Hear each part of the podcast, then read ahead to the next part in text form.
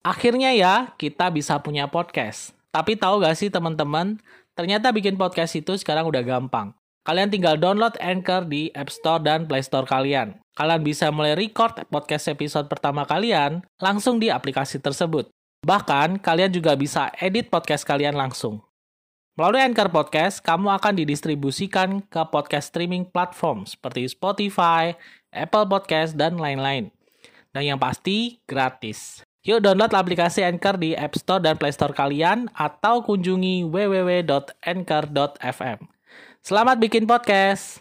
Hai Moms, salam sejahtera ya. Gimana kabarnya semuanya di sini? Semoga dalam kondisi sehat semua ya. Meskipun lagi masih PPKM di beberapa daerah, semoga tetap aman semuanya. Pernah tahu nggak sih Moms kalau ternyata ketika hamil muda ada loh beberapa hal yang menjadi larangan yang sebaiknya tidak boleh dilakukan ketika hamil, terutama ketika hamil muda di trimester pertama, usia kehamilan 1 sampai 12 minggu. Kira-kira apa ya? Kita akan bahas.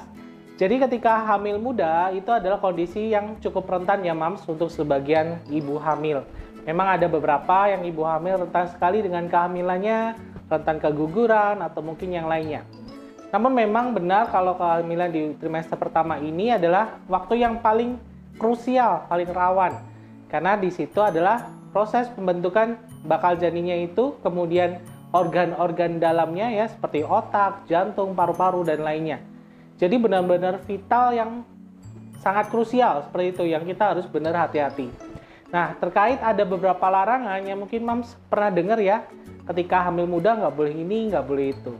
Salah satunya mungkin ya Mams yang paling sering tanyakan juga boleh nggak sih berhubungan ketika hamil di trimester pertama. Ya jawabannya sebenarnya tidak ada larangan, hanya saja Mams harus perhatikan bahwa Mams nggak boleh berhubungan tanpa pengaman, terutama di trimester pertama ini. Kalau bisa pakai pengaman seperti kondom. Kenapa?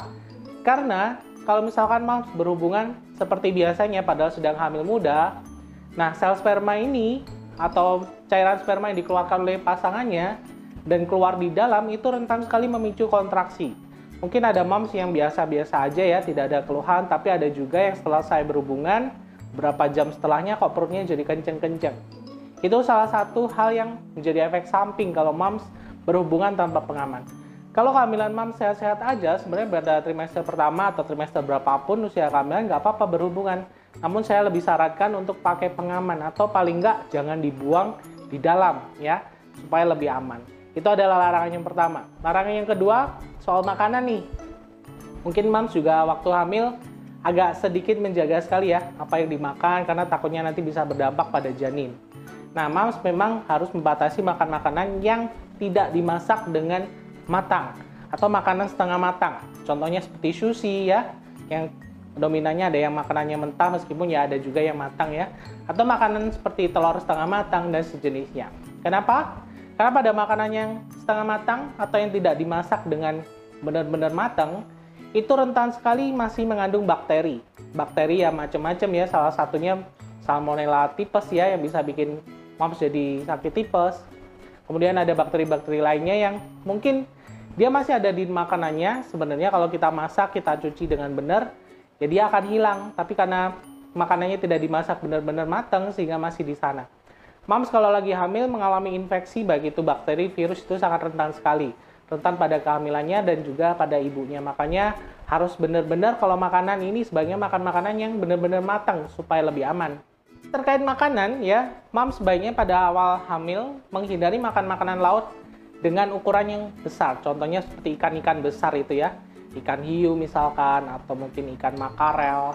Yang mana sebenarnya hewan ini makanan sehat Cuman kalau dikonsumsi sewaktu hamil ini agak sedikit berisiko. Akhirnya ya, kita bisa punya podcast. Tapi tahu gak sih teman-teman, ternyata bikin podcast itu sekarang udah gampang.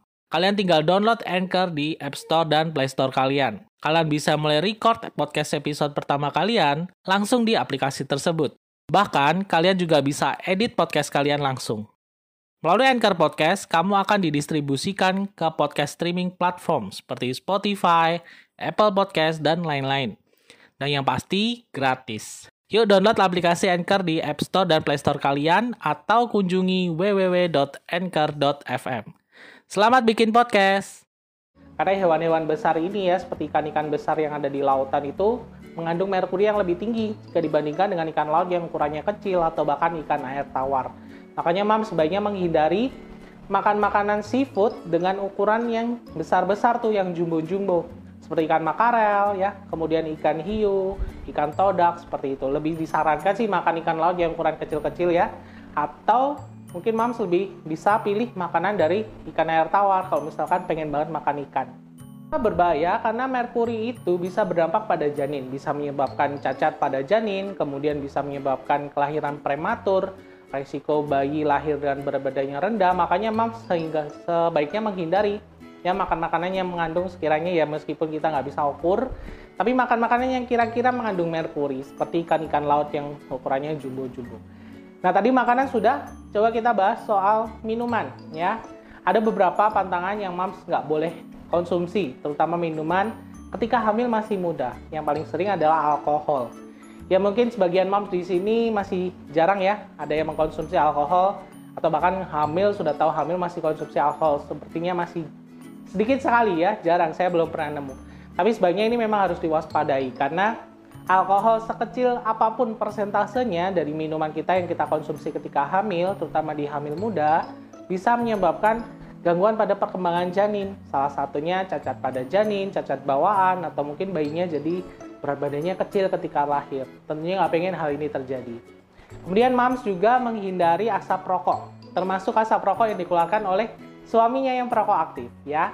Meskipun moms mungkin bukan perokok aktif tapi perokok pasif yang sama-sama menghirup asap rokok ini juga harus dihindari ya jadi pantangan banget karena zat yang ada pada asap rokok ya partikel-partikel kecil yang terbakar di asap rokok itu bisa menyebabkan gangguan pada perkembangan janin terutama ketika trimester pertama ya organ-organ janin mulai terbentuk ya benar-benar masih mulai terbentuk banget ya itu sebaiknya menghindari karena asap rokok ini bisa memicu gangguan pada perkembangan janinnya itu tadi, terutama organ-organ dalamnya. Bisa terjadi cacat bawaan pada organnya, pada bayinya, atau bahkan risiko keguguran untuk hamil yang masih rentan. Makanya mam hindari sekali ya, kalau suaminya rokok coba dibilangin. Atau memang kalau nggak bisa stop, suruh jauh-jauh rokoknya. Karena itu berbahaya meskipun mam nggak perokok aktif, tapi kalau perokoknya pasif ya, menghirup sisa asapnya itu malah lebih berbahaya lagi. Jadi dihindari itu ya mams. Kemudian terkait pertanyaan juga, boleh nggak sih ibu hamil mengkonsumsi obat-obatan? Sebenarnya nggak semua obat nggak boleh sih ya. Ada beberapa obat yang masih diperbolehkan. Salah satunya vitamin tuh, multivitamin yang biasa dikasih sama bidan sama dokternya ketika mams lagi kontrol kehamilan. Itu boleh dikonsumsi. Yang nggak boleh adalah mengkonsumsi obat-obatan bebas ya. Mungkin moms beli sendiri yang nggak tahu itu aman atau enggak untuk kehamilan. Karena memang ada beberapa kandungan obat yang sangat berbahaya jika dikonsumsi terutama di trimester pertama. Ada yang terbukti sekali ya bisa menyebabkan cacat bawaan pada janin ya. Mungkin nggak tahu berapa kali ya konsumsinya. Kalau sudah terlanjur ya sebaiknya stop dulu atau konsultasikan dulu sama dokter kalau moms terlanjur konsumsi obat-obatan secara bebas ya. Kalau misalkan ada juga beberapa obat yang masih dalam tahap penelitian. Nah, lebih baik daripada mom masih bingung ya apakah obatnya ini aman atau enggak, tanyakan sama dokternya atau bidannya ketika lagi kontrol. Tapi secara umum kalau yang dikasih sama bidan atau dokter itu pasti sudah dipikirkan ya. Yang penting moms bilang kalau lagi hamil, kadang-kadang kan ada yang kelewatan ya. Waktu diperiksa dokter nggak bilang hamil, misalnya lagi batuk pilek, diperiksa dikasih obat nggak bilang kalau lagi hamil. Ini yang juga agak sensitif, sangat rawan sekali. Makanya kalau moms lagi hamil, ya sampaikan kalau pas lagi periksa mungkin keluhannya di luar kehamilan, ya supaya dokter juga bisa meresepkan obat-obat yang aman untuk dikonsumsi sewaktu hamil. Ya, jadi hindari mengkonsumsi obat-obatan secara sendiri ya, secara bebas, beli sendiri. Yang mana moms belum tahu keamanannya, apakah aman buat janin ketika hamil atau enggak. Terutama di trimester pertama, karena di sini rawan sekali masih pembentukan organ-organ dari janinnya saya sampaikan barusan adalah beberapa larangan yang moms gak boleh lakukan atau konsumsi ketika hamil muda. Mungkin sebagian kecil aja. Untuk meluruskan hal-hal nih, karena banyak sekali ya, terutama kita tinggal di Indonesia, ada yang larangan begini, nggak boleh begini, nggak boleh begitu. Ada sebagian mitos aja ya, yang sebenarnya nggak ada hubungannya sama kehamilan.